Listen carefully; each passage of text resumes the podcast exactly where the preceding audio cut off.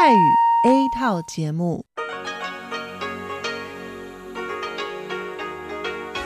ที่นี่สถานีวิทยุเรดิโอไต้หวันอินเตอร์เนชันแนล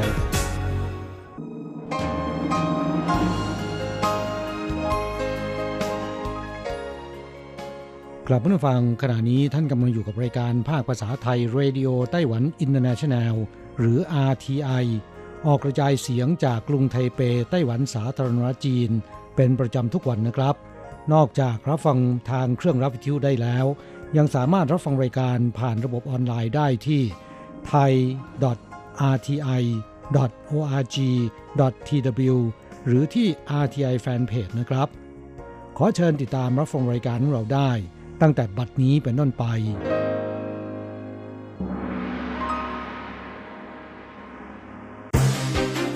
ลำดับแรก ขอเชิญติดตามรับฟัง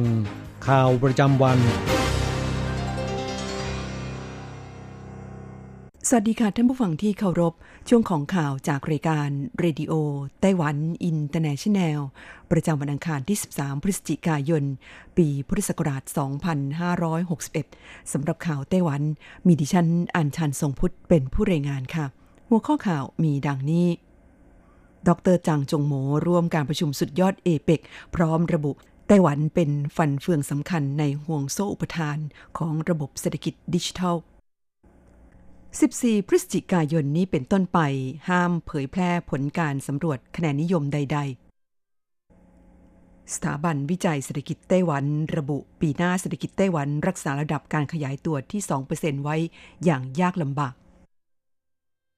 กู้กงจะนำวัตถุโบราณไปโชว์ในแถบซีกโลกใต้ หยกหมูสามชั้นเตรียมอวดโฉมที่ออสเตรเลียปีหน้า เกาะพิงหูพัฒนาการท่องเที่ยวเชิงนิเวศ มหกรรมพืชสวนโลกไทยจง 10 วันผู้ชมทะลุหลัก 3 0 0แสนคน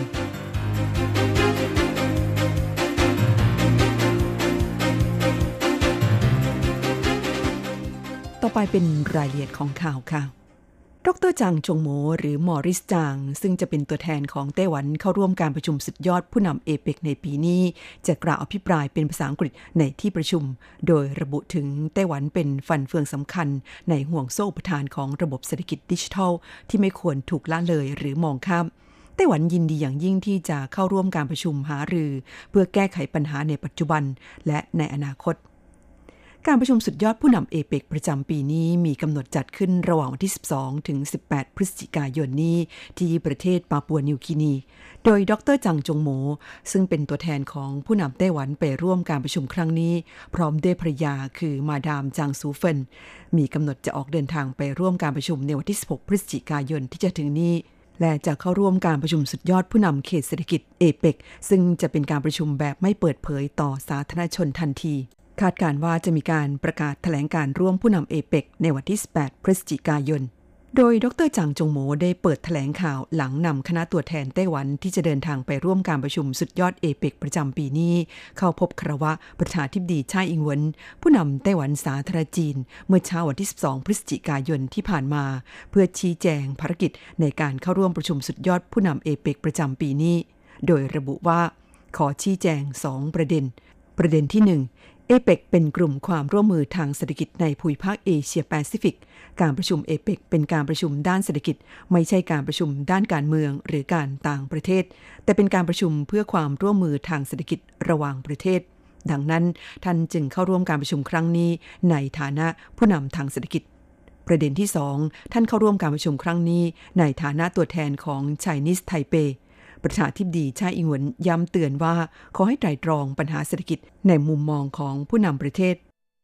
ดรจางจงโหมวระบุว่าท่านจะย้ำในที่ประชุมว่า แม้ Chinese Taipei เป็นเพียงเขตเศรษฐกิจขนาดกลาง แต่เป็นฟันเฟืองสำคัญของห่วงโซ่อุปทานในระบบเศรษฐกิจดิจิทัล ไม่ควรถูกมองข้ามหรือละเลยไชนิสไทเปยินดีเป็นอย่างยิ่งที่จะเข้าร่วมการประชุมหารือ เพื่อแก้ไขปัญหาในปัจจุบันและในอนาคต เข้าต่อไป 14 พฤศจิกายนนี้เป็นต้นไป ห้ามเผยแพร่ผลการสำรวจคะแนนนิยม คณะกรรมการการเลือกตั้งกลางของไต้หวันประกาศในวันที่ 13 พฤศจิกายนศกนี้ว่า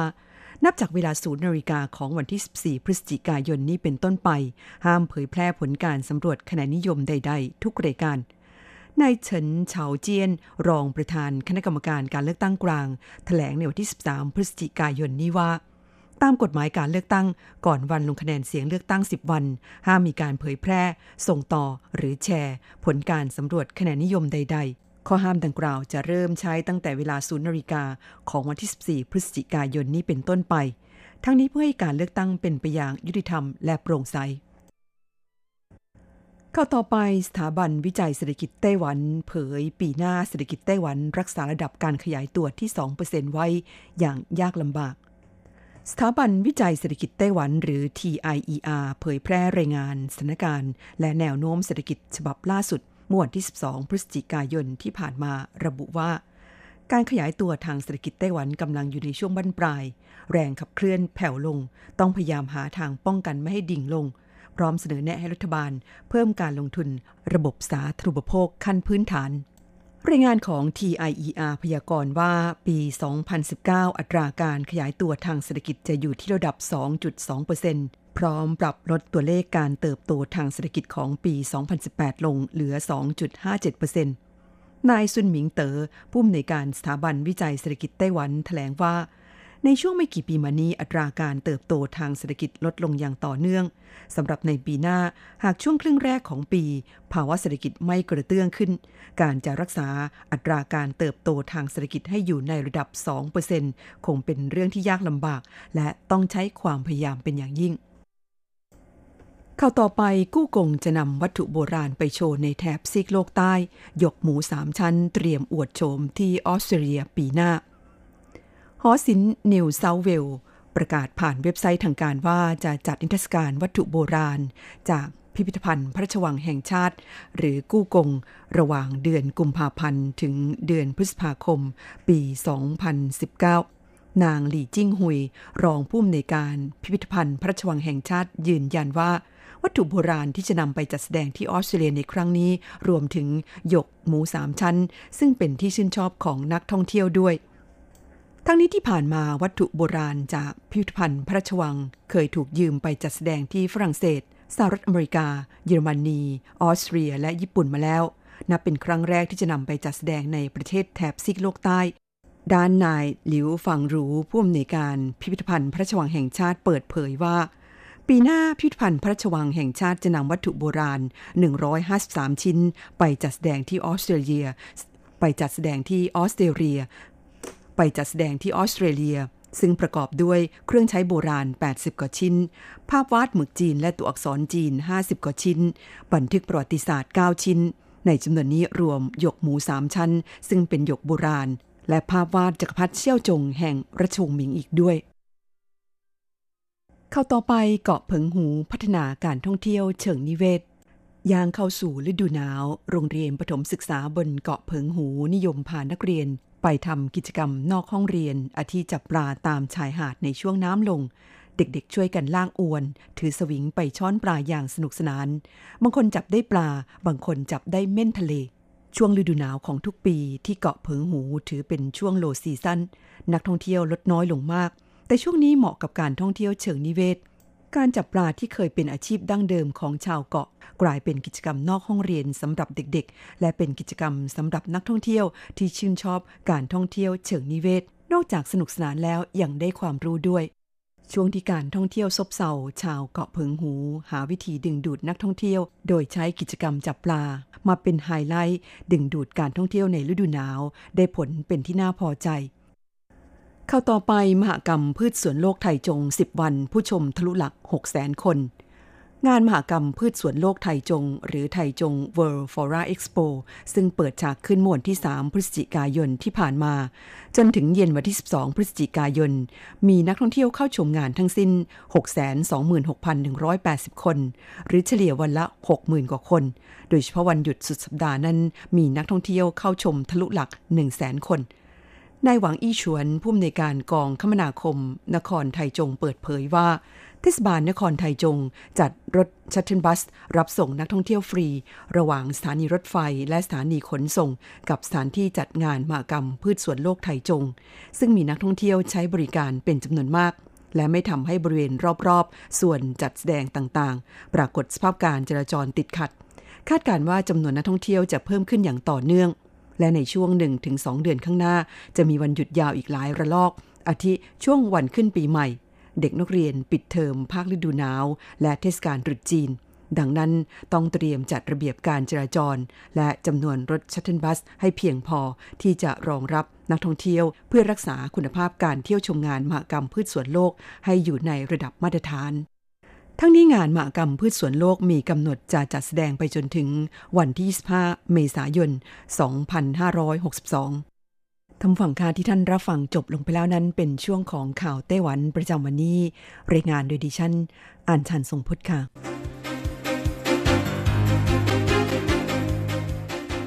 ต่อไปขอเชิญฟังข่าวต่างประเทศและข่าวจากเมืองไทยค่ะ วัสดีครับคุณผู้ฟังที่รักและเคารพทุกท่านครับสำหรับในช่วงของข่าวต่างประเทศและข่าวจากเมืองไทยแนวนี้นะครับ ก็มีผมกฤษณัยแสบพาดเป็นผู้รายงานครับ เรามาเริ่มต้นกันที่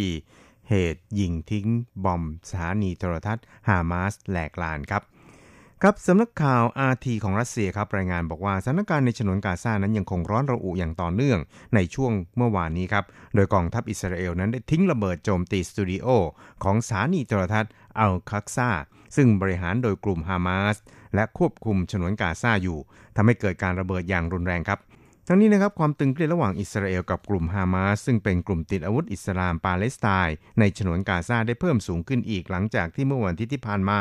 ทางอิสราเอลบุกโจมตีเป้าหมายในกาซาจนทำให้นักรบฮามาสนั้นเสียชีวิต 6 ราย รวมทั้งผู้บัญชาการท้องถิ่นด้วย กลุ่มฮามาสจึงยิงจรวดเข้าใส่อิสราเอลเพื่อตอบโต้ครับ กองทัพอิสราเอลนั้นบอกว่าในวันจันทร์ที่ผ่านมานั้นมีจรวดถูกยิงออกมาจากชนวนกาซามากกว่า 300 ลูก โดยสามารถยิงสกัดได้ราว 60 ลูกเท่านั้น และมีจรวดลูกหนึ่งนั้น ไปถูกรถบัสสำหรับขนทหารอิสราเอลทำให้มีผู้บาดเจ็บสาหัสหนึ่งรายกองทัพอากาศอิสราเอลจึงเปิดฉากโจมตีทางอากาศที่เป้าหมาย 70 จุด รวมทั้งสถานีโทรทัศน์ดังกล่าว เพื่อเป็นการตอบโต้เช่นกันครับ อีกข่าวหนึ่งเราไปดูเกี่ยวกับเมืองไทยกันบ้างครับนางสาวทัศนีเมืองแก้วรองเลขาธิการสำนักงานเศรษฐกิจการเกษตร หรือสสกครับบอกว่า ที่ผ่านมาประเทศไทยนั้นส่งออกสินค้าเกษตรอินทรีย์จำนวนมาก และมีแนวโน้มเพิ่มขึ้นต่อเนื่อง แต่ไม่มีการจัดเก็บสถิติที่ชัดเจน ยกเว้นสินค้าข้าวอินทรีย์สสกจึงได้ร่วมหารือกับหน่วยงานที่เกี่ยวข้อง อย่างเช่นกรมการค้าต่างประเทศ กรมวิชาการการเกษตร ร่วมกันจัดทำรหัสสถิติ ต่อท้ายพิกัดศุลกากรในระยะที่ 1 สำหรับสินค้าเกษตรอินทรีย์เพิ่มอีก 5 ชนิด นอกเหนือจากข้าว ได้แก่ใบชาเขียว โดยมีผลบังคับใช้ตั้งแต่วันที่ 1 มีนาคมที่ผ่านมาครับ ซึ่งก็พบว่าสินค้าอินทรีย์นั้นมีอัตราการขยายตัวของปริมาณการส่งออกสินค้าอินทรีย์ เฉลี่ยใน 7 เดือนแรกของปีนี้ที่ 30%ครับ โดยมีปริมาณส่งออกรวม 720 ตัน มูลค่าถึง 76 ล้านบาท หรือ 0.16%ของมูลค่าการส่งออกทั้งหมดของสินค้าทั้ง 5 ชนิด สินค้าที่มีการส่งออกสูงสุดก็คือมะพร้าวอ่อนอินทรีย์ ทุเรียนอินทรีย์ ทุเรียนอินทรีย์แช่แข็งกะทิอินทรีย์สำเร็จรูปโดยมะพร้าวอ่อนอินทรีย์นั้นส่งออกถึง 475 ตัน หรือ 0.89%ของปริมาณส่งออกมะพร้าวอ่อนทั้งหมด มูลค่า 20 ล้านบาทครับ สุดท้ายเราไปดูข่าวเกี่ยวกับหนี้เน่าของแบงค์พุ่งไม่หยุดครับ โดยนายสมชายเลิศล่าวศินผู้อำนวยการอาวุโส ฝ่ายกลยุทธ์สถาบันการเงินธนาคารแห่งประเทศไทยบอกว่า แต่เมื่อ 3 ปีนี้นะครับสินเชื่อธนาคารพาณิชย์ขยายตัวต่อเนื่อง สอดคล้องกับเศรษฐกิจ แต่ผลบวกของเศรษฐกิจยังไม่ส่งผ่านไปยังคุณภาพสินเชื่อ ของลูกหนี้บางกลุ่มโดยเฉพาะกลุ่มธุรกิจขนาดกลางและย่อม หรือ SME ทำให้ภาพรวมหนี้ที่ไม่ก่อให้เกิดรายได้หรือ NPL ยังทรงตัวครับ ทางนี้นะครับนายสมชายนั้นก็บอกว่า ปีนี้นั้นการขยายตัวของสินเชื่อเพิ่มขึ้น 6-8%ครับตามที่ธนาคารพาณิชย์ประมาณการเอาไว้ ส่วนปีหน้านั้นธนาคารประมาณการเอาไว้ที่ 5-7%ขณะที่ NPL ในไตรมาส 3 ยังเพิ่มขึ้นในบางประเภท ส่งผลให้ NPL ภาพรวมนั้นยังไม่ถึงจุดสูงสุด อาจสูงขึ้นได้อีก แต่น่าจะเป็นการเพิ่มขึ้นแบบชะลอตัวลงครับครับไตรมาส3ที่ผ่านมาครับธนาคารพาณิชย์นั้นมีกำไรสุทธิที่เพิ่มขึ้น 51,000 ล้านบาทครับ เทียบกับระยะเดียวกันของปีที่แล้ว จากรายได้ดอกเบี้ยตามสินเชื่อเพิ่มขึ้น 4.4%และจากการขายเงินลงทุน แต่ค่าใช้จ่ายกันสำรองลดลง ส่วนรายได้ค่าธรรมเนียมลดลง 4%จากการลดลงของรายได้ค่าในหน้า 12.8%ครับ ครับช่วงนี้เราไปติดตามอัตราแลกเปลี่ยนระหว่างค่าเงินเหรียญไต้หวันกับเงินบาทและเงินเหรียญสหรัฐกันครับหากต้องการโอนเงินบาท 10,000 บาทต้องใช้เงินเหรียญไต้หวัน 9,600 เหรียญไต้หวัน หากต้องการซื้อเงินสด 10,000 บาท ต้องใช้เงินเหรียญไต้หวัน 9,890 เหรียญไต้หวัน ส่วนอัตราแลกเปลี่ยนระหว่างค่าเงินเหรียญไต้หวันกับเงินเหรียญสหรัฐในวันนี้นะครับ1เหรียญสหรัฐนั้นต้องใช้เงินเหรียญไต้หวัน 31.15 เหรียญไต้หวันแลกซื้อ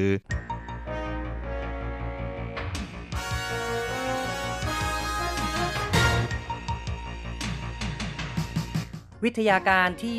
ก้าวหน้า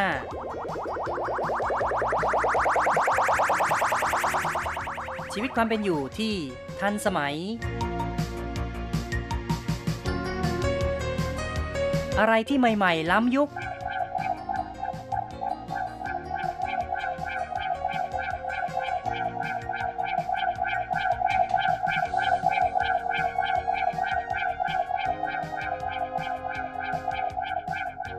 ชิญติดตามในไต้หวันไฮเทค ดำเนินรายการโดย แสงชัย กิตติภูมิวงศ์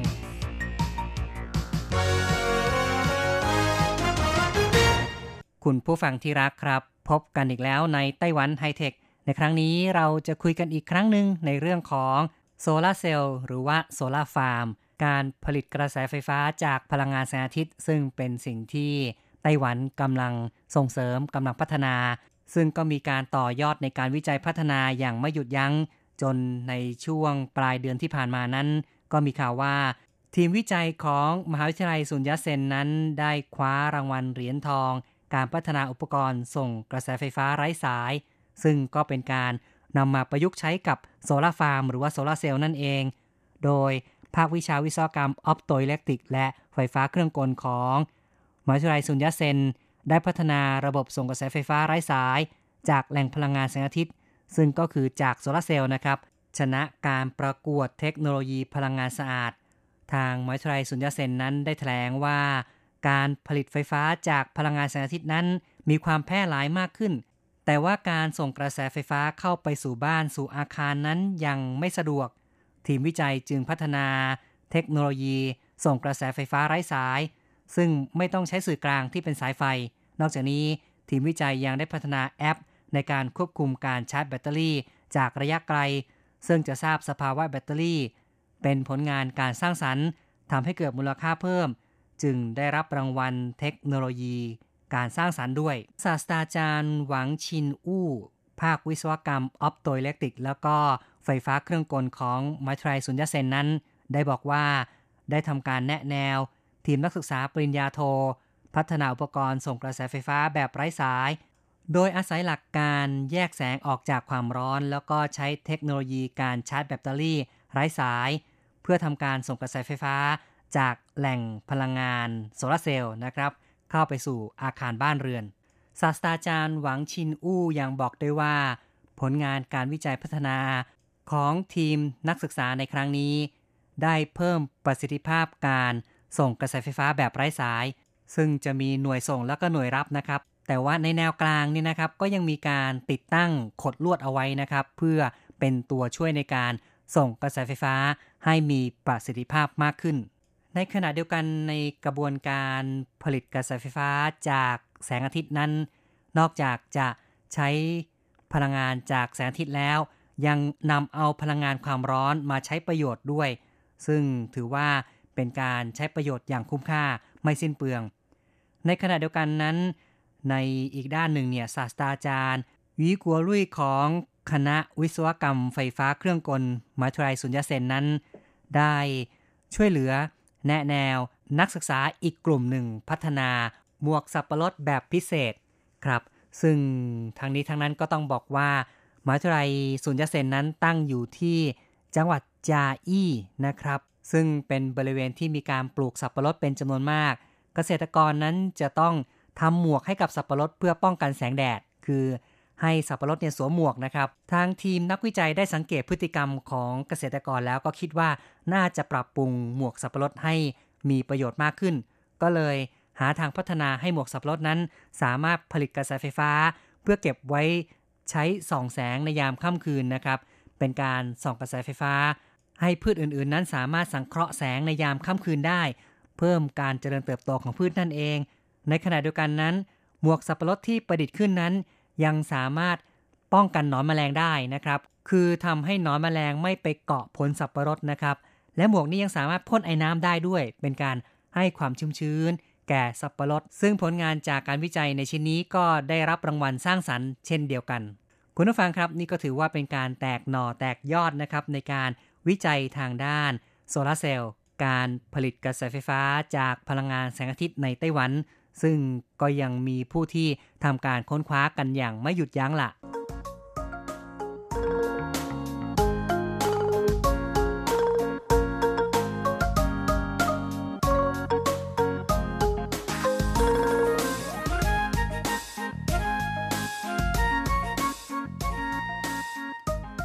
โซลาฟาร์มเป็นสิ่งที่หลายฝ่ายกำลังมีความสนใจอย่างมาก โดยเฉพาะในไต้หวันอย่างที่แสงชัยได้เคยบอกไว้ว่า รัฐบาลได้มีเป้าหมาย ประเทศปลอดนิวเคลียร์ในปี 2025 ปัจจุบันนี้นะครับ ไต้หวันยังมีการผลิตกระแสไฟฟ้า จากนิวเคลียร์อยู่ประมาณเกือบ 10%นะครับ โดยล่าสุดนะครับในปี 2017 ที่ผ่านมานั้น การผลิตกระแสไฟฟ้าในไต้หวันมีสัดส่วนนะครับก็คือ ใช้เชื้อเพลิงจากถ่านหินเนี่ยมากที่สุดคือ 46.8%รองลงมาก็ใช้แก๊สธรรมชาตินะครับ 34.7%รองลงมาจึงเป็นนิวเคลียร์อยู่ที่ 8.3%แล้วก็มีน้ำมันนะครับ 4.5%ที่เหลือก็เป็นพลังงานหมุนเวียน ก็ได้แก่พลังงานโซลาเซลล์จากลม จากน้ำแล้วก็จากขยะนะครับ ในส่วนนี้ก็ 4.5% สำหรับในอนาคตนั้นตามเป้าหมายประเทศปลอดนิวเคลียร์ปี 2025 ก็จะต้องตัดนิวเคลียร์ออกไปเลยนะครับ และโครงสร้างการผลิตกระแสไฟฟ้าของไต้หวันนั้น ก็ตั้งเป้าหมายเอาไว้ว่า จะเป็นพลังงานหมุนเวียน 20%ที่เหลือก็เป็นพลังงานฟอสซิลนะครับ ซึ่งในส่วนของพลังงานฟอสซิลนั้นมีถึง 80%ใน 80%นี้ก็ยังมีการแบ่งสัดส่วนนะครับว่าจะต้องเป็นการผลิตด้วยแก๊สเนี่ย 50%ที่เหลือก็จะเป็นฐานหินอีก 30%ตามเป้าหมายที่บอกว่าพลังงานหมุนเวียน 20%นั้น ถือว่าเป็นการปรับโครงสร้างการผลิตกระแสไฟฟ้าทำให้สัดส่วนของพลังงานหมุนเวียนนั้นจะต้องเพิ่มขึ้นอีกประมาณ 3 เท่านะครับ ตอนนี้เนี่ยใช้อยู่ประมาณ 5%ใช่ไหมครับ จะต้องเพิ่มเป็น 20%ก็เท่ากับว่าต้องเพิ่มมาอีก 3 เท่า จึงจะเพียงพอ และวิธีการนั้นก็ต้องพยายามหาแหล่งพลังงานหมุนเวียนที่มีความถาวรนะครับ มีเสถียรภาพในการผลิตได้ในระยะยาว ซึ่ง solar farm นั้นก็เป็นสิ่งที่รัฐบาลกำลังมองอยู่นะครับ แล้วก็มีแนวโน้มนะครับว่าราคาของ solar farm นั้นต้นทุนจะถูกลงเรื่อยๆ อย่างในช่วง2-3ปีที่ผ่านมาถูกลงอย่างมาก แม้แต่ในประเทศไทยก็เริ่มมีการใช้ solar farm กันมากขึ้น และมีการประเมินนะครับว่า ถ้ามีเงินสัก 2-3แสนบาทนั้นนำไปฝากธนาคาร จะได้ดอกเบี้ยเพียงแค่ 1%เท่านั้น แต่ถ้าว่านำไปลงทุนกับ solar rooftop นะครับ ก็คือผลิต solar cell ติดตั้งแผง solar cell เอาไว้บนหลังคา จะได้ผลตอบแทนอยู่ที่ประมาณถึง 10%ทีเดียว การขยายตัวของ solar farm ในทั่วโลกนั้นจึงพุ่งขึ้นอย่างรวดเร็วมีการประเมินเอาไว้ว่า เฉพาะในปี 2016 ที่ผ่านมานั้นนะครับ ปีเดียวเนี่ยก็มีการติดตั้ง solar farm ขนาด 70,000 กว่าเมกะวัตต์นะครับ กล่าวได้ว่าปัจจุบันนั้น solar cell ถูกลงจนมีความคุ้มค่าต่อการลงทุนมากขึ้นเรื่อยๆ จากที่ผ่านมานั้นกิโลวัตต์หนึ่งเป็นเงินแสน ตอนนี้ก็เหลือแค่กิโลวัตต์ละประมาณ 4-5หมื่นบาท ถึงแม้ว่าจะไม่มีการสนับสนุน ไม่มีการอุดหนุนจากรัฐบาล ก็ยังถือว่าคุ้มต่อการลงทุนอยู่ดี แนวโน้มที่จะเกิดขึ้นในอนาคตเนี่ยนะครับ ไม่ว่าจะเป็นในไต้หวันหรือในไทยนั้น ก็เชื่อว่าหลังคาของประชาชนหลังคาของชาวบ้านนั้น จะ กลายเป็นที่ผลิตกระแสไฟฟ้า ซึ่งอาจจะมีเอกชนเข้ามาขอเช่าหลังคาของโรงงานหรือว่าอาคารขนาดใหญ่เพื่อขายไฟฟ้า ให้แก่เจ้าของอาคารเอง หรือแม้แต่ขายเข้าสู่ระบบการจ่ายไฟของการไฟฟ้าก็เป็นไปได้นะครับทางนี้ทั้งนั้นเพราะว่าหากจะให้ชาวบ้านเป็นผู้ลงทุนในการติดตั้งเองนั้นบางทีอาจจะไม่มีความชำนาญมากพอ ก็ควรจะให้เช่าซะนะครับ ก็คือว่า มีพื้นที่หลังคาขนาดกว้างขนาดใหญ่เนี่ยก็ให้เช่ากับผู้ที่มีความชำนาญทางด้าน การติดตั้งโซลาฟาร์มมาเป็นผู้ติดตั้งแล้วก็มาเป็นผู้บริหารงานก็จะมีความสะดวกมากกว่า ปัจจุบันสภาพในไต้หวันนั้นถือว่ามีความเอื้ออำนวยต่อการลงทุนผลิตกระแสไฟฟ้า โดยภาคเอกชนนะครับ เพราะได้มีการผ่านกฎหมาย แยกระบบการผลิตไฟฟ้า แล้วก็ระบบการจ่ายไฟฟ้าออกจากกัน ซึ่งก็คือปัจจุบันนั้น บริษัทไต้หวันพาวเวอร์ซึ่งก็คือการไฟฟ้าไต้หวันเนี่ยมีเครือข่ายนะครับ ในการส่งกระแสไฟฟ้า มีเสาไฟฟ้าที่ลากผ่านไปทั่วไต้หวันนะครับ เครือข่ายส่งกระแสไฟฟ้าเหล่านี้ต้องเป็นส่วนที่สามารถนำมาให้บริการรับจ้างในการส่งกระแสไฟฟ้า ให้แก่ภาคเอกชนได้ด้วย ซึ่งก็คือว่า ภาคเอกชนที่ลงทุนผลิตกระแสไฟฟ้า อยู่ทางภาคใต้ สมมุติที่จาอี้เนี่ยนะครับผลิตกระแสไฟฟ้าจาก solar farm ขึ้นมาแล้ว จะขายให้แก่ผู้ที่อยู่ทางภาคเหนือสมมติว่าอยู่ที่เถาหยวนก็ได้นะครับ นั่นก็คือว่าผู้ที่ผลิตกระแสไฟฟ้าที่จาอี้เนี่ยนะครับ จะสามารถขอเช่าบริการส่งกระแสไฟฟ้าของบริษัทไต้หวันพาวเวอร์ไปสู่ทาง โรงงานที่อยู่ในเถาหยวนได้ เพราะฉะนั้นผู้ที่ผลิตกระแสไฟฟ้ารายเล็กรายน้อย ไม่ว่าจะอยู่ที่ไหนสามารถจำหน่ายกระแสไฟฟ้าอย่างเสรีขายให้แก่ใครก็ได้ ไม่จำเป็นต้องติดตั้งเสาไฟฟ้าลากสายไฟเอง สามารถใช้บริการของการไฟฟ้าไต้หวันได้ ส่งกระแสไฟฟ้าผ่านเครือข่ายของการไฟฟ้าที่มีอยู่ อย่างไรก็ตามนะครับในการติดตั้งโซลาร์ฟาร์มนั้น แม้ว่าต้นทุนเดี๋ยวนี้ต่ำลงแล้ว และค่าบำรุงรักษาก็ค่อนข้างจะถูกกว่า การผลิตกระแสไฟฟ้าในรูปแบบอื่นๆ แต่ก็ยังต้องมีการดูแลอยู่เหมือนกันแล้วนะครับ ในเรื่องของโซลาร์ฟาร์มนั้น แต่ละปีนั้นก็ต้องคอยดูเรื่องของการล้างแผงโซลาเซลล์เพราะจะมีฝุ่นละอองมาจับมาเกาะนะครับ ถ้าเกาะมากๆก็ทำให้การผลิตกระแสไฟฟ้าได้น้อยลง ประสิทธิภาพจะด้อยลงนะครับ จึงต้องมีการล้างแผงโซลาเซลล์เหมือนกัน นอกจากนี้การติดตั้งในพื้นที่กลางแจ้งก็จะมีหญ้ามีพืชต่างๆ ขึ้นมาปกคลุม ก็ต้องทำการตัดหญ้าตัดต้นไม้ที่ขึ้นลกรุงรังอยู่เหมือนกัน การเลือกพื้นที่ในการติดตั้งโซลาฟาร์มเป็นอีกเรื่องหนึ่ง เป็นอีกสิ่งหนึ่งที่มีความสำคัญสำหรับในไต้หวันเนี่ยแสงชัยก็ได้พูดคุยไปแล้วว่า ที่จังหวัดจาอี้นั้นถือว่าเป็นจุดที่มีแสงอาทิตย์ส่องมากที่สุดนะครับ เพราะฉะนั้นทางการไต้หวันก็เลย สนับสนุนให้มีการทำ solar farm ที่จาอี้ด้วยกำลังผลิตไฟฟ้า 300 เมกะวัตต์ทีเดียวนะครับ ก็เป็นโครงการที่เริ่มทดลองไปแล้วและเชื่อว่าในอนาคตถ้าได้ผลก็คงจะมีการขยายมากขึ้น ทั้งนี้ทั้งนั้นการลงทุนในแต่ละโครงการนั้นก็ไม่ได้หมายความว่าจะประสบความสำเร็จไปทั้งหมดนะครับ คงต้องมีการพิจารณาปัจจัยในหลาย ๆ ด้าน ทั้งในเรื่องของทำเลที่ตั้งที่เหมาะสม การเลือกใช้ชนิดของแผงโซลาร์เซลล์ที่มีความแตกต่างกันมากมาย ในบางกรณีถึงแม้ว่ามีแสงแดดมาก มีแสงแดดดี แต่ว่าค่าที่ดินแพง ค่าเช่าแพง ก็อาจจะไม่คุ้มกับการลงทุนก็เป็นไปได้ ก็อย่างว่าแล้วนะครับ ของทุกอย่างนั้นมีทั้งแง่บวกก็มีทั้งแง่ลบคู่กันอยู่เสมอ ในกรณีของ solar farm ก็เช่นเดียวกัน เพราะฉะนั้นผู้ที่อยากจะ ลงทุน solar farm นั้นก็ต้องคำนึงปัจจัยต่างๆ อย่างรอบคอบ คุณผู้ฟังครับในรายการไต้หวันไฮเทคในครั้งนี้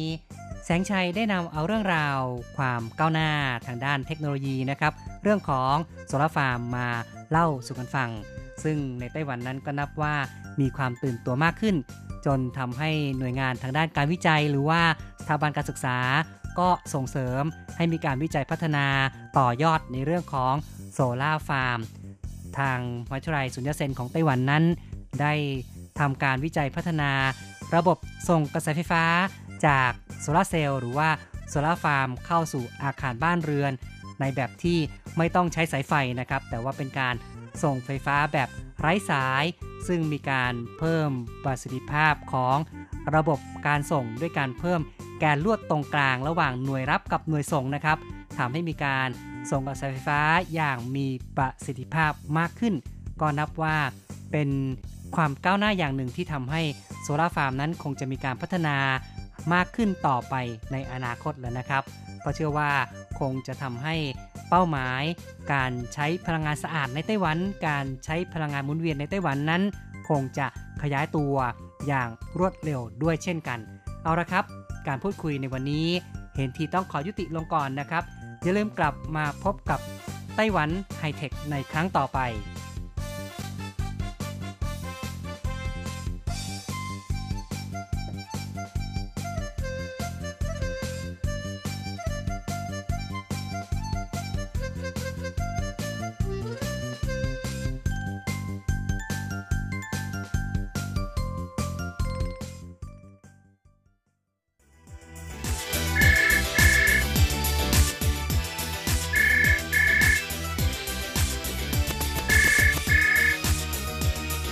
ที่นี่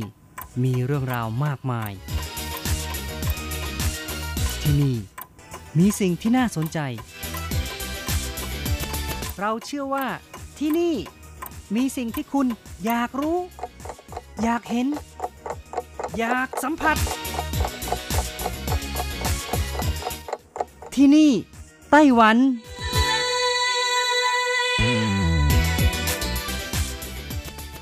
สวัสดีค่ะ คุณผู้ฟังที่รักทุกท่านพบกันช่วงเวลาที่นี่ไต้หวันกับรจรัสยนสุวรรณพร้อมกับเนื้อหาสาระดีๆ ที่เกี่ยวข้องกับในไต้หวันมาเล่าสู่กันฟังประจำทุกสัปดาห์ ในสัปดาห์นี้ก็เช่นกันค่ะ ก็ยังคงมีเรื่องราวดีๆ เกี่ยวกับผลิตภัณฑ์ Clean Label ใน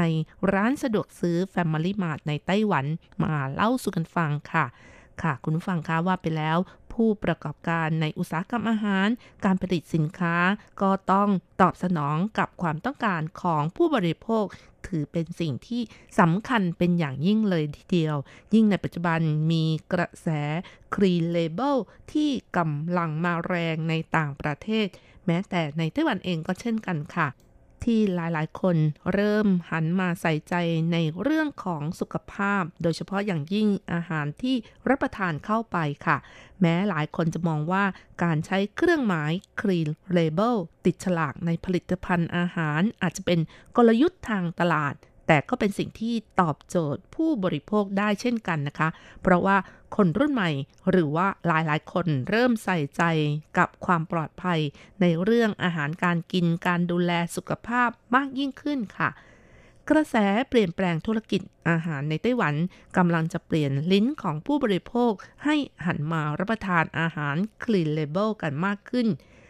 คุณผู้ฟังหลายท่านคงจะ คุ้นเคยกับคำว่า clean label หรือว่าใครก็ตาม ก็ยังไม่คุ้นเคยไม่เป็นไรค่ะ ในวันนี้นะคะรจรัตก็จะนำความรู้เกี่ยวกับอาหารที่มีเครื่องหมาย clean label มาเล่าให้ฟังพร้อมๆกันเลยนะคะคำว่า clean label ก็คือการที่ผลิตภัณฑ์อาหารที่ไม่มีการใช้สารเคมีสังเคราะห์ เป็นสินค้าที่ผลิตจากวัตถุธรรมชาติ อย่างเช่นว่า ไม่มีการเติมสารแต่งสี ถ้าเป็นภาษาจีนก็จะเขียนคำว่า ปุเทียนจาเหยินกงเซอร์สู้คำว่าปุเทียนจาก็คือ ไม่ใส่หรือว่าไม่เติม ส่วนคำว่าเหยินกงเซอร์สู้ก็คือสีสังเคราะห์นั่นเอง แล้วก็ยังมีอีกคือ ไม่แต่งกลิ่น ปุเทียนจาเหยินกงเซียงเลี้ยวเหยินกงเซียงเลี้ยวก็คือ สารแต่งกลิ่นนั่นเองค่ะ ส่วนคำว่าสารกันบูดหรือว่าสารกันเสียก็คือ ฝังฝูจีนั่นเองค่ะ อันนี้ก็เป็นเครื่องหมาย clean label ที่มักจะมีการกำกับเอาไว้ที่ฉลากของอาหารค่ะ นอกจากนี้ยังรวมถึงการใช้คำอธิบายและส่วนประกอบในฉลากผลิตภัณฑ์ที่เข้าใจง่าย ไม่ซับซ้อน โดยมีการสำรวจจากหลายประเทศได้แก่ฝรั่งเศส เยอรมัน อิตาลี สเปน อังกฤษ สหรัฐ จีน ญี่ปุ่น ออสเตรเลีย หรือแม้แต่เนเธอร์แลนด์นะคะ เกี่ยวกับพฤติกรรมการซื้อสินค้าของผู้บริโภคพบว่ากว่า 70%ค่ะ อ่านข้อมูลรายละเอียดเกี่ยวกับสินค้าที่พิมพ์บนหน้ากล่องหรือว่าหน้าซองนะคะ ส่วน 60%จะอ่านรายละเอียดเกี่ยวกับวัตถุดิบ หรือว่าส่วนผสมที่อยู่ด้านหลังของซอง ส่วน 80%มองว่าฉลากอาหารที่สั้นกระชับและประกอบส่วนผสมพื้นๆ เป็นอะไรที่สำคัญมาก ไม่ทราบว่าคุณผู้ฟังจะมีความรู้สึกอย่างนั้นหรือเปล่านะคะ ยิ่งถ้ามีคำว่า low fat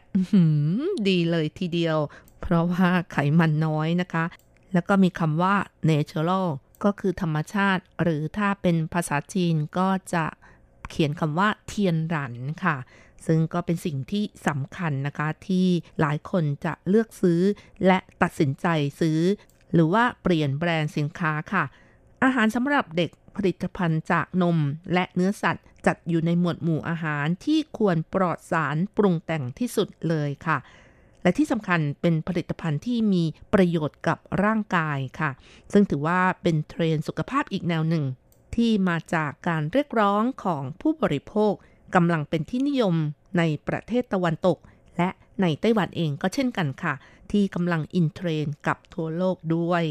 ค่ะ ในวันนี้นะคะก็จะยกตัวอย่างผลิตภัณฑ์อาหารที่ขายในร้านสะดวกซื้ออย่าง Family Mart ค่ะ ที่ปัจจุบันมีมากกว่า 3,000 สาขาทั่วไต้หวันนะคะ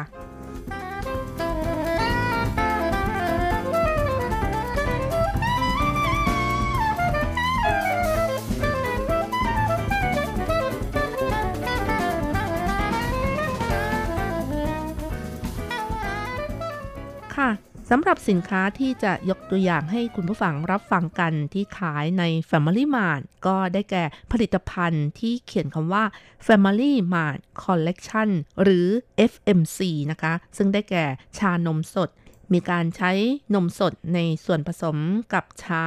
แล้วก็ยังมีเชอร์เบต ภาษาจีนก็คือหมังกัวเฉวยลั่วซึ่งมีลักษณะคล้ายๆ กับไอศครีมมะม่วงนั่นเอง แต่มีปริมาณไขมันนมปนอยู่ด้วยน้อยกว่า 3%อันนี้นะคะก็ต้องบอกว่าเหมาะสำหรับคนที่ต้องการลดความอ้วนนะคะนอกจากนี้ก็ยังมีผลไม้แห้งต่างๆ น้ำผักผลไม้ปั่นรวม หรือแม้แต่เฟรนฟรายเกลือทะเลที่ทำมาจากมันเทศหรือมันฝรั่ง ที่ใส่ถุงขายใน Family Mart เป็นต้นค่ะ ที่ผ่านเครื่องหมายรับรองของ Clean Label และได้รับการตอบรับจากผู้บริโภคไม่น้อยในปัจจุบัน Family Mart เป็นแฟรนไชส์ร้านสะดวกซื้อในไต้หวันที่ปัจจุบันมีมากถึง 3,165 สาขา ซึ่งก็เป็นสถิติของเดือนมกราคมปีนี้นะคะ ก็ถือว่ามีร้านสาขาไม่น้อยค่ะ การที่สามารถพัฒนาผลิตภัณฑ์อาหารที่เคยแต่งเติม ปรุงแต่งกลิ่น สี รสชาติที่เป็นสารสังเคราะห์นะคะ เปลี่ยนมาเป็นอาหาร Clean Label ได้อย่างไร นายใต้เจียนหงนะคะ ผู้จัดการบริษัทผลิตภัณฑ์อาหารจารูเล่าให้ฟังว่าในความเป็นจริงแล้วทางบริษัทได้ริเริ่มผลิตภัณฑ์อาหารที่ลดการปรุงแต่งกลิ่น สี รสชาติมาตั้ง 5 ปีแล้ว ยกตัวอย่างส่วนผสมของชานมสดค่ะ การเปลี่ยนแปลงได้สร้างความท้าทายให้กับบริษัทเป็นอย่างมาก เพราะว่าในช่วงแรกประสบปัญหาว่ารสชาติต่างจากเดิมไปมาก อีกทั้งยังมีปัญหาตกตะกอนของวัตถุดิบธรรมชาติ อย่างไรก็ตามหลังผ่านการพัฒนาทดลองนับครั้งไม่ถ้วนค่ะ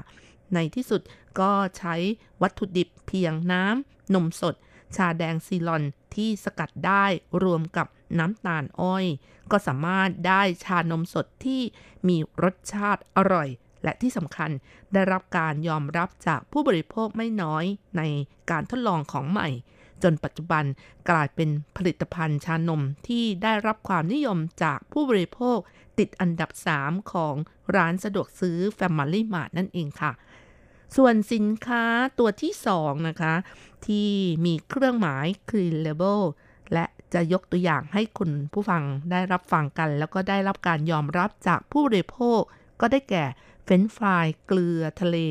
ที่ลดการเติมแต่งกลิ่นรสโดยเฉพาะอย่างยิ่งไม่ใส่ผงชูรสค่ะ อันนี้นะคะ หลายคนคงคิดว่าไม่อร่อยแน่เลยค่ะ ถ้าใส่ผงชูรสคงจะรสชาติอร่อยยิ่งขึ้น แต่ความเป็นจริงผงชูรสก็ไม่มีประโยชน์กับร่างกายเท่าไหร่นะคะ ทำให้อร่อยเท่านั้น แล้วก็ยังงดเติมน้ำตาลเทียมเป็นต้นค่ะ โดยใช้เเกลือทะเลแทน เกลือโซเดียมคลอไรด์หรือเกลือบริโภคนายหยางเฉาฉี หัวหน้าวิจัยพัฒนาของบริษัทอาหารเหลียนหวานะคะ ก็เล่าให้ฟังว่า เพื่อต้องการรักษาความเค็มที่คงที่ เจ้าหน้าที่ยังต้องวิจัยดูค่าเฉลี่ยของเกลือทะเลที่ติดอยู่ในเฟรนช์ฟรายว่ามีความสมดุลหรือว่าเฉลี่ยเท่า ๆกันหรือไม่ ไม่ใช่ว่า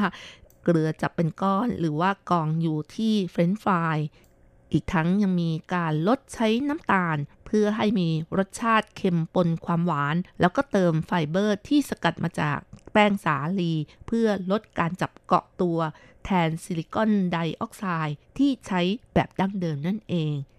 ส่วนสินค้าประเภทที่ 3 ที่จะยกตัวอย่าง แล้วก็เล่าให้คุณผู้ฟังรับฟังนั่นก็คือไอศครีมมะม่วงสด หรือว่า芒果雪酪ค่ะ โดยบริษัทที่ผลิตก็คือหวังเจียฟู้ดหรือว่าบริษัท Lucky Royal นะคะ ที่มีการร่วมมือกับร้านสะดวกซื้อ Family Mart ด้วยการใช้น้ำมะม่วงสูงถึง 52%และเพื่อให้ได้มาตรฐานของ Clean Label จะไม่มีการเติมกลิ่นสังเคราะห์เหมือนที่เคยใช้กันเป็นประจำค่ะ เพราะฉะนั้นการพัฒนาสินค้านี้ต้องใช้เวลาในการเจรจากับผู้ผลิตเป็นเวลานานมาก อีกทั้งต้องวิจัยดูว่ามะม่วงพันธุ์ไหนจึงจะถูกปากผู้บริโภคมากที่สุด หรือว่าชอบที่สุดนะคะ นายเหยียนหมิงเจินนะคะผู้ช่วยผู้จัดการบริษัท Lucky Royal ก็บอกว่าการพัฒนาอาหารชนิดนี้ขึ้นมา ถือว่าท้าทายมาก เพราะว่าวิธีการทำจะแตกต่างจากการเติมปรุงแต่งกลิ่นสีในอดีต อย่างไรก็ตาม หลังจากสินค้าเข้าสู่ท้องตลาด ได้รับการตอบรับจากผู้บริโภคไม่น้อย และยังเป็นของที่ขายดีติดอันดับต้นๆ ใน Family Mart ก็ถือว่าเป็นความโชคดีค่ะ ทั้งผู้บริโภคและผู้ผลิต นอกจากนี้แล้วในเรื่องของผลไม้แห้งทั้งหลายนะคะ ที่ไม่ต้องการเติมสารกันบูดหรือว่าสารกันเสีย ทางร้านสะดวกซื้อ Family Mart ได้ร่วมมือกับโรงงานผลิตผลไม้แห้ง Green Group เนื่องจากการผลิตผลไม้แห้งแบบดั้งเดิม มักจะเลือกผลไม้ที่มีตำหนิ นำมาทำเป็นวัตถุดิบ เพราะฉะนั้นจะต้องเติมสารกันบูดหรือว่าสารกันเสียเอาไว้ ยิ่งไปกว่านั้น ถ้ารสชาติไม่ดีก็จะเติมสารแต่งกลิ่น แต่ว่าหลังจากที่ทาง Family Mart ต้องการสินค้า Clean Label ทางโรงงานจึงเริ่มเปลี่ยนแปลงด้วยการคัดเลือกวัตถุดิบ คือคัดเลือกผลไม้ที่มีคุณภาพดี และทางโรงงานยังต้องควบคุมปริมาณน้ำที่ใช้ในการผลิตอีกด้วย อุณหภูมิก็ต้องเข้มงวดนะคะ จึงจะได้ผลไม้แห้งที่มีแต่ผลไม้กับน้ำตาลเป็นส่วนประกอบเท่านั้น และนอกจากนี้แล้วจุดสำคัญของผลไม้แห้งที่สอดคล้องกับมาตรฐานของ Clean Label คือปัญหาของสารเคมีตกค้างนั่นเองค่ะ เพราะฉะนั้นทางโรงงานก็ขอความร่วมมือเซ็นสัญญากับเกษตรกร ขอร้องให้เกษตรกรไม่ใช้ยาพ่นแมลง เพราะฉะนั้นกล่าวได้ว่าการผลิตผลไม้แห้งนั้นต้องเริ่มที่วัตถุดิบ จากนั้นไม่มีการเติมสารปรุงแต่งกลิ่นสีและสารกันบูด จึงจะปรากฏรสชาติเดิม สีเดิมของผลไม้แห้งได้นั่นเองค่ะ คุณผู้ฟังคะฟังดูแล้วออย่างนี้ก็ต้องเลือกรับประทานใช่ไหมคะ เพราะว่าสารปรุงแต่งกลิ่นสีต่างๆ เหล่านี้นะคะที่ไม่เป็นธรรมชาติรับประทานเข้าไปมาก ก็ไม่มีประโยชน์กับร่างกาย เห็นไหมคะว่าปัจจุบันนั้นคนเป็นโรคต่างๆ ที่รักษายากมาก โดยเฉพาะอย่างยิ่งมะเร็งทั้งหลายค่ะ น่ากลัวมากนะคะ อาหารการกินก็เป็นสิ่งที่สำคัญ เลือกได้ก็จงเลือกเถิดค่ะ นอกจากนี้เทคโนโลยีสมัยใหม่ รวมทั้งขั้นตอนการผลิตแบบใหม่ ก็ยิ่งเป็นสิ่งที่สำคัญที่ทำให้เกิดผลิตภัณฑ์ Clean Label ยกตัวอย่างเช่น บริษัทจาเมฟู้ดที่ผลิตน้ำผักผลไม้ ขวด ขายให้กับ Family Mart ทั่วไต้หวัน นายหลินจิงซิวนะคะ รองผู้จัดการของบริษัทบอกว่า เพื่อลดการเปลี่ยนแปลงของรสชาติในขณะที่ผลิต ทางบริษัทได้นำเข้าเครื่องจักร High Hydrostatic Pressure ตั้งแต่ปี 2010 ค่ะ และเป็นสิ่งที่ทำให้การผลิตน้ำผักผลไม้รวมแครอทประสบความสำเร็จนั่นเอง มีการใช้แครอทสดที่เก็บในวันนั้น แล้วก็ทำการแช่แข็งทันที โดยใช้เทคโนโลยีดังกล่าวนะคะ ในการฆ่าเชื้อที่อุณหภูมิต่ำ จากนั้นแพ็คในสิ่งแวดล้อมที่ปลอดเชื้อ และเพิ่มประสิทธิภาพของน้ำแครอทที่มีผลดีต่อสุขภาพจำเป็นเน้นในเรื่องของความสดใหม่ค่ะ และที่สำคัญไม่เติมแต่งกลิ่นสี รสชาติก็จะอร่อย ตามธรรมชาติค่ะ เอาละค่ะคุณผู้ฟังเวลาของรายการหมดลงอีกแล้วนะคะ อย่าลืมค่ะ กลับมาติดตามเรื่องราวดีๆ กับรจรัสได้ใหม่ ในช่วงเวลาที่นี่ไต้หวันสัปดาห์หน้า เวลาเดียวกันสำหรับวันนี้ ขอให้ทุกท่านโชคดีมีความสุข สวัสดีค่ะ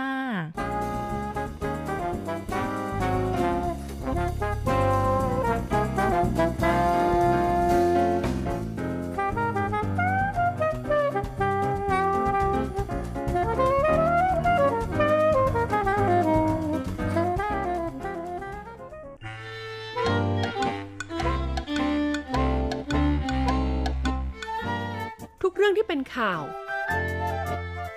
ทุกเรื่องที่เป็นกระแสในสังคมไต้หวัน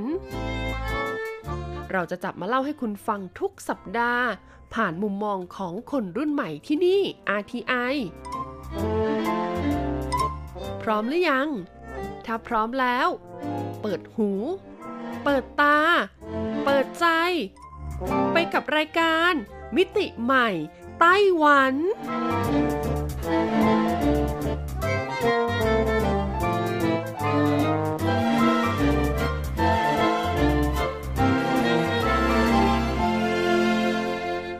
สวัสดีคุณผู้ฟัง RTI ทุกท่านค่ะ ขอต้อนรับทุกท่านเข้าสู่รายการมิติใหม่ไต้หวัน รายการที่นำเสนอวิถีชีวิต วัฒนธรรม แหล่งท่องเที่ยวและสาระน่ารู้ของไต้หวัน กับดิฉันดีเจเจนเจนสุชาวดีค่ะสำหรับอาทิตย์ที่ผ่านมานะคะจันก็ได้มีโอกาสออกไปเที่ยวกับเพื่อนๆพี่ๆ RTI ค่ะ เป็นการออกไปท่องเที่ยวแบบ one day trip นะคะสำหรับทริปที่ว่ามาทางสถานีวิทยุ RTI ของเราก็มีการจัดขึ้นทุกปีค่ะ เป็นการพาคนในสถานีเนี่ยออกไปท่องเที่ยว แล้วก็ทำให้คนในสถานีเนี่ยได้ทำความรู้จักกันมากขึ้นค่ะซึ่งหลาย ๆ บริษัทในไต้หวันก็จะมีกิจกรรมอะไรแบบนี้สำหรับ one day trip ในปีนี้ค่ะ เราได้ไปเที่ยวกันที่เมืองจีหลง หากพูดถึงเมืองจีหลง คุณผู้ฟังจะนึกถึงที่ไหนกันบ้างคะ เชื่อว่าหลาย ๆ คนคงจะนึกถึงภาพของอุทยานแห่งชาติเยเหลียวค่ะ ซึ่งมีเศียรราชินีที่ถือว่าเป็นไฮไลท์ของที่นี่เลยก็ว่าได้ แต่ความจริงแล้วจีหลงยังมีที่ท่องเที่ยวที่เป็น secret หลาย ๆ ที่ที่น่าสนใจอยู่มากเลยค่ะ ซึ่งทัวร์ในครั้งนี้นะคะ เราก็มีไกด์ท้องถิ่นพาทัวร์ก็จะทำให้เราเข้าใจเรื่องราวของสถานที่นั้นๆมากขึ้น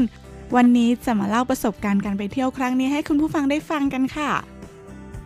ก่อนอื่นนะคะมาทำความรู้จักกับจีหลงกันหน่อยค่ะ จีหลงเป็นเมืองทะเลที่อยู่เหนือสุดของไต้หวันนะคะ ก็ตั้งอยู่ในเขตที่มักจะได้รับอิทธิพลจากลมมรสุมตะวันออกเฉียงเหนือ ก็เลยทำให้มีฝนตกอยู่เป็นประจำค่ะโดยเฉพาะฤดูหนาวจะตกเกือบทุกวันเลยจีหลงก็เลยมีฉายาว่า เมืองแห่งสายฝนค่ะ นอกจากนี้นะคะจีหลงยังเป็นเมืองท่าที่ใหญ่อันดับ 2 ของไต้หวันรองจากเมืองเกาฉงจีหลงเป็นเมืองที่ถูกล้อมรอบไปด้วยภูเขามากมาย เพราะว่าประมาณ 95%ของที่นี่นะคะ เป็นส่วนของเนินเขา แล้วก็ส่วนทิศเหนือเนี่ยจะติดกับทะเลตงไห่ค่ะ เราจะนิยามว่าจีหลงเป็นเมืองเล็กๆ ในหุบเขาแบบนี้ก็ว่าได้นะคะ ซึ่งเมืองจีหลงมีประชากรประมาณ 372,000 กว่าคนค่ะ มีชนเผ่าดั้งเดิมประมาณ 9,200 กว่าคน คิดเป็น 2.49%ของประชากรทั้งหมดในเมืองจีหลงซึ่งหากเราไม่นับรวมเมืองที่เป็นบ้านเกิดของชนพื้นเมืองอยู่แล้ว อย่างเช่นเมืองฮวาเหลียนเมืองไถตง จีหลงจึงถือได้ว่าเป็นประชากรที่มีชนพื้นเมืองอาศัยอยู่มากทีเดียวค่ะ นอกจากนี้จีหลงยังมีกลุ่มผู้ตั้งถิ่นฐานใหม่ที่มีจำนวนเพิ่มขึ้นเรื่อยๆนะคะ ซึ่งในปัจจุบันมีประมาณ 1100 กว่าคนค่ะ จึงทำให้เมืองจีหลงนะคะ เป็นเมืองที่มีความหลากหลายทางวัฒนธรรม และมีเสน่ห์อยู่มากทีเดียว เมืองจีหลงมีชื่อเดิมว่าจีหลง ถึงแม้ว่าจะออกเสียงเหมือนปัจจุบันนะคะ แต่ว่าในสมัยก่อนเนี่ยตัวอักษรจีนที่ถูกใช้จะไม่เหมือนกันค่ะ ซึ่งจีหลงในสมัยก่อนเนี่ยจะใช้คำศัพท์ที่มีความหมายว่าสุ่มไก่ ว่ากันว่าในตอนนั้นนะคะมีนักเดินเรือในอดีตผ่านมาทางไต้หวันตอนเหนือค่ะ ก็จะเห็นก็จะเห็นเกาะเล็กๆเกาะหนึ่งค่ะ ที่มีรูปร่างเหมือนสุ่มไก่ ซึ่งสุ่มไก่ในภาษาจีนก็คือคำว่าจีหลงนี่แหละค่ะ ก่อนนั้นก็เลยถูกตั้งชื่อว่าเกาะจีหลง พอเห็นเกาะจีหลงก็จะรู้ทันทีว่าเริ่มเข้าสู่ไต้หวันแล้ว เกาะจีหลงที่ว่านะคะ เป็นเกาะที่อยู่ห่างจากท่าเรือจีหลงไปประมาณ 4 กิโลเม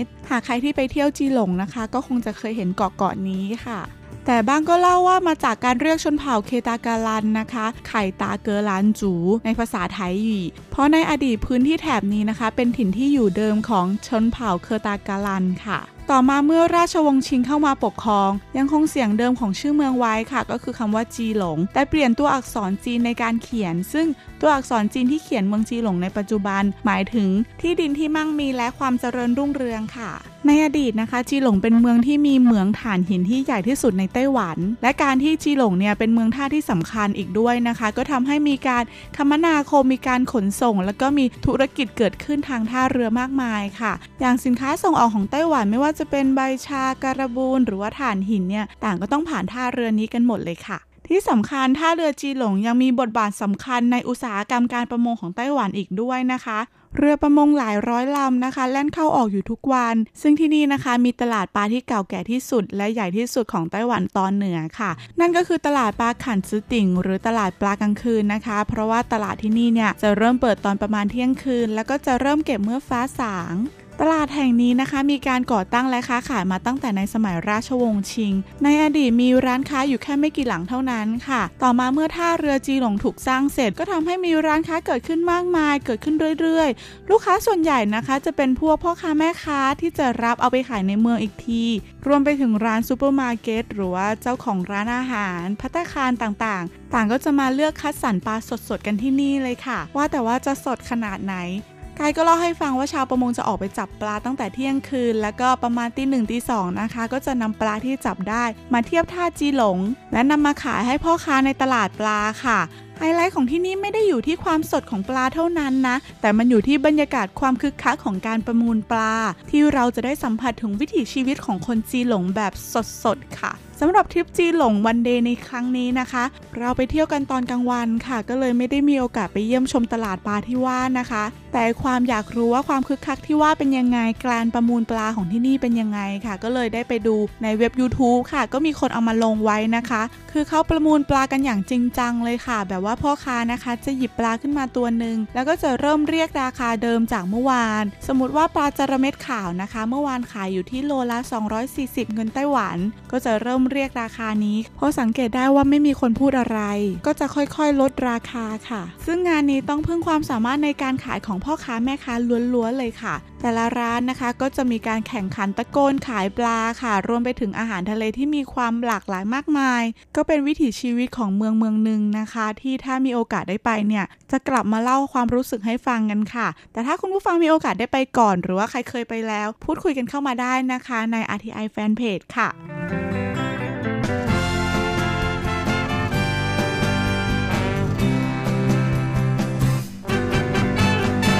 เล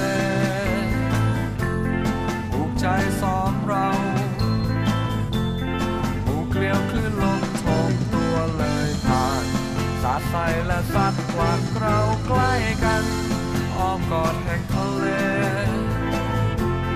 หาดทรายสายลม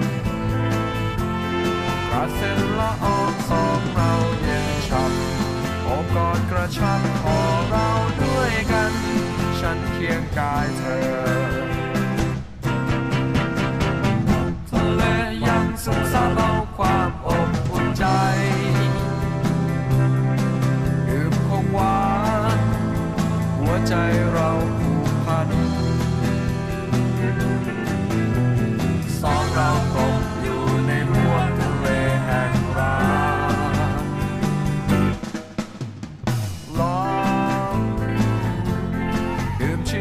ก็เป็นเรื่องราวคร่าวๆของเมืองนี้นะคะ ซึ่งต้องยอมรับค่ะว่าความจริงเมืองนี้มีความหลากหลาย แล้วก็มีความน่าสนใจอยู่ไม่น้อยเลยสำหรับสถานที่ที่เราได้ไปในครั้งนี้เนี่ยที่แรกที่เราไปกันก็คือ ว่างเยยวกู่ค่ะ หุบเขาว่างเยยวกู่ ว่างเยวเนี่ยมีความหมายประมาณว่า การมองความสงบ ความผ่อนคลายอะไรแบบนี้ บางคนก็จะเรียกกันว่า หุบเขาคลายกังวลค่ะ ที่มาของชื่อก็มาจากภูมิทัศน์ของหุบเขาล้วนๆเลย หุบเขาว่างเยกูนะคะ มีคนต่างชาติมาน้อย นักท่องเที่ยวส่วนใหญ่เนี่ยจะเป็นชาวไต้หวัน นอกจากกลุ่มของ RTI แล้วก็ยังมีกลุ่มนักท่องเที่ยวอื่นๆ ที่เข้ามาอยู่เรื่อยๆ ซึ่งคนที่มาเที่ยวที่นี่เนี่ยก็เพื่อมาดูวิวหุบเขาและทะเลนะคะ ซึ่งหากมองออกไปฝั่งทะเลเนี่ยจะเห็นเกาะจีหลงที่เป็นเกาะเล็กๆ ห่างออกไปจากเมืองจีหลงไม่ไกลมากค่ะตั้งอยู่กลางทะเล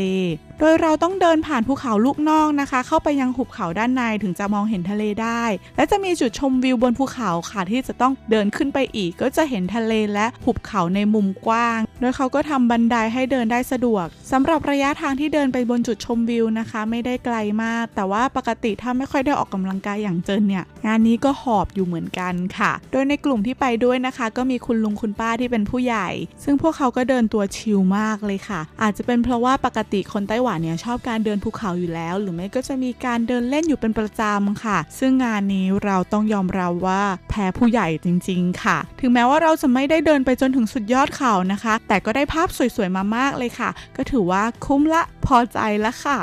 จบจากว่างโยกูเราก็ไปต่อกันที่โขดหินงวงช้างช่างปีเหยียนค่ะสำหรับที่นี่ถือว่าได้รับความนิยมจากนักท่องเที่ยวมากค่ะโขดหินงวงช้างนะคะ จะตั้งอยู่ระหว่างนิวไทเปกับจีหลงค่ะ ก็ใกล้ๆกันเลยนะคะ โดยก่อนที่เราจะเดินไปถึงโขดหินงวงช้าง เราจะเดินผ่านหมู่บ้านชาวประมง และก็ร้านอาหารทะเลค่ะอ๋อลืมบอกไปค่ะว่าเราเนี่ยพักทานอาหารทะเลกันแถวนั้น อาหารทะเลที่นี่สดมากแล้วก็อร่อยใช้ได้นะคะ แต่ในใจก็แอบคิดว่าถ้ามี3รสบ้านเราเนี่ยใช่เลยค่ะ ก็มีความคิดถึงน้ำจิ้ม3รสบ้านเราอะนนะโอเค ขอกลับมาที่โขดหินงวงช้างนะคะโขดหินงวงช้างที่ว่าอยู่หลังหมู่บ้านชาวประมง เดินไปไม่ไกลนักค่ะ ก็จะเจอทะเล เดินเลียบทะเลไปก็จะเห็นหินรูปร่างรูปทรงแปลกๆ มีรูปเห็ดบ้างรูปอื่นๆ บ้างแนวชายฝั่งซึ่งหินเหล่านี้ก็เกิดจากการกัดเซาะของคลื่นลม คล้ายกับอุทยานแห่งชาติเยเหลี่ยวค่ะ เดินไปไม่ไกลนักเราก็จะเห็นโขดหินขนาดยักษ์ที่มีรูปร่างคล้ายงวงช้าง ตั้งตระหง่านอยู่ริมทะเลเลยค่ะ ในวันที่เราไปนะคะ โชคดีมากที่อากาศดีมาก ก็จะได้ภาพสวยๆเยอะแยะมากมายขากลับนะคะก็จะมีภาพเรือประมงที่มีหลอดไฟ ห้อยระหงระแหงมากมายค่ะ เขาว่ากันว่าหลอดไฟนี้เป็นเครื่องช่วยจับปลาแต่ถ้ามองดีๆ มันก็ศิลปะชิ้นโบว์แดงชิ้นหนึ่งนั่นแหละค่ะเที่ยวธรรมชาติมาสองที่ละ ขอพาคุณผู้ฟังเข้าพิพิธภัณฑ์ไปเพิ่มความรู้กันหน่อยละกันค่ะ ทริปนี้เราได้ไปเที่ยวพิพิธภัณฑ์วิทยาศาสตร์และเทคโนโลยีทางทะเลแห่งชาติไต้หวัน ที่ตั้งอยู่ในเมืองจีหลงค่ะ จากประสบการณ์ที่เคยไปเที่ยวพิพิธภัณฑ์ในไต้หวัน ก็จะรู้สึกประทับใจในความครีเอทีฟของไต้หวันมากค่ะ ก็พิพิธภัณฑ์ที่นี่เนี่ยจะมีการสร้างแบบการรวมพวกเทคโนโลยีสมัยใหม่ทำให้ของที่ดูน่าเบื่อเนี่ยมีชีวิตชีวาสำหรับครั้งนี้นะคะ ก็ไม่ผิดหวังเช่นเคยค่ะ พิพิธภัณฑ์วิทยาศาสตร์ทางทะเลไต้หวันนะคะ ราคาเข้าชมอยู่ที่ 200 NT ค่ะ แต่ถ้าเรามีบัตรนักเรียนเนี่ยก็อยู่ที่ 140 NT ที่นี่ก็จะมีการจัดแสดงเรื่องของทะเลสัตว์ทะเลต่างๆ และมีนิทรรศการศิลปะที่จะมีการวนเวียนและเปลี่ยนไปตามหัวข้อตึกของพิพิธภัณฑ์นะคะ ถูกตกแต่งไปด้วยงานศิลปะจากอุปกรณ์หาปลาของชาวบ้านในชุมชน ไม่ว่าจะเป็นหลอดไฟเหยื่อตกปลาแหทุ่น รอบๆ ก็จะมีตุ๊กตาที่ทำมาจากอุปกรณ์หาปลาตกแต่งไว้ด้วยค่ะ ด้านในของตัวอาคารนะคะ มีการออกแบบแบบร่วมสมัย แต่ก็ยังคงรายละเอียดในการสื่อถึงชุมชนเยอะมาก ในแต่ละห้องนะคะจะเล่าเรื่องราวที่เกี่ยวกับวิทยาศาสตร์ทางทะเลในไต้หวันแบบต่างๆ เช่น สิ่งแวดล้อมและสิ่งมีชีวิตใต้ทะเล ทะเลและสังคม การประมง วิทยาการทางทะเล รวมไปถึงวิศวกรรมทางทะเลและสิ่งแวดล้อม โดยแต่ละอย่างที่นำเสนอนะคะ ก็จะถูกจัดแสดงเอาไว้อย่างละเอียด มีกิจกรรมที่ให้คนชมมีส่วนร่วมมากมาย นี่ก็เป็นจุดเด่นของพิพิธภัณฑ์ ที่เชื่อมความสัมพันธ์และเน้นการโต้ตอบกับผู้ชมนะคะ ซึ่งตึกของพิพิธภัณฑ์นะคะ ถูกออกแบบให้อยู่ในลักษณะเรือค่ะ เป็นแนวคิดในการออกแบบสิ่งก่อสร้างให้เข้ากับธรรมชาตินะคะ การตั้งอยู่ของพิพิธภัณฑ์แห่งนี้นะคะ แสดงให้ทุกคนเห็นถึงคุณค่า และก็ตระหนักถึงความสำคัญของการอนุรักษ์ทะเลถือได้ว่าเป็นพิพิธภัณฑ์ของชุมชนที่กำลังเล่าเรื่องของชุมชนอย่างแท้จริงค่ะ หากใครมีโอกาสนะคะ ไปเที่ยวไปเยี่ยมชมกันได้ค่ะ ที่สุดท้ายของทริปนี้นะคะก็คือการนั่งรถไฟจากพิพิธภัณฑ์ ไปยังสถานีรถไฟปาโตจือที่เป็นสถานีรถไฟที่ถูกขนานนามว่าสวยที่สุดของไต้หวัน สถานีปาโตจือเนี่ยห่างจากพิพิธภัณฑ์ไปแค่หนึ่งสถานีเท่านั้นค่ะ ซึ่งสถานีปาโตจือเนี่ยเริ่มใช้งานตั้งแต่ปี 1967 แต่ถูกปิดตัวลงปี 1989 นะคะ และเมื่อ 2 ปีที่แล้วนะคะ ถึงได้มีการบูรณะซ่อมแซม เพื่อให้กลับมาใช้งานให้เป็นจุดท่องเที่ยวแหล่งใหม่ค่ะ ความสวยงามของที่นี่ก็อยู่ตรงที่ฝั่งซ้ายเป็นภูเขา ฝั่งขวาเป็นทะเล ให้ผู้คนได้มาซึมซับบรรยากาศความสวยงามของที่นี่ค่ะก็จบไปแล้วนะคะกับทริปวันเดย์ของจีหลง มีความรู้สึกว่าจีหลงมีความชิลมากค่ะ ผู้คนก็น่ารักและก็ใจเย็นคงจะทำให้คุณผู้ฟังได้รู้จักเมืองสายฝนแห่งนี้มากขึ้นพอสมควร ขากลับท้องฟ้าก็เริ่มมืดแล้วค่ะ เราก็มองไม่เห็นทะเลสองข้างทางค่ะ แต่ความมืดที่เข้ามาปกคลุม มันกลับทำให้เราได้เห็นแสงไฟหมู่บ้านหนึ่ง กลางหุบเขาระหว่างทางค่ะ ไกด์บอกว่าไฟในหุบเขานั้นก็คือหมู่บ้านจิ๋วเฟินการได้เห็นหมู่บ้านจิ๋วเฟินที่ส่องสว่างท่ามกลางความมืดนะคะ เป็นภาพที่สวยงามมากค่ะ เราก็หยิบกล้องออกมาถ่ายอยากจะเก็บภาพไว้ แต่ว่ากลับถ่ายทอดความสวยงามที่ตาเห็นแบบนั้นออกมาไม่ได้จริง ๆ ค่ะ ของบางอย่างเราอาจจะต้องใช้ตาและหัวใจมองดูนะคะ ถึงจะเห็นความสวยงามที่แท้จริง ถึงแม้ไม่สามารถถ่ายภาพมาฝากคุณผู้ฟังได้ ก็ขอเล่าเป็นภาพให้คุณผู้ฟังได้จินตนาการไปด้วยนะคะ หลาย ๆ ครั้งที่จินตนาการของมนุษย์เนี่ยก็เป็นสิ่งที่สวยงามเกินความคาดหมายค่ะ ขอให้คุณผู้ฟังมีความสุขกับการท่องเที่ยวไปกับมิติใหม่ไต้หวันในวันนี้นะคะ แล้วพบกันใหม่สัปดาห์หน้า สวัสดีค่ะ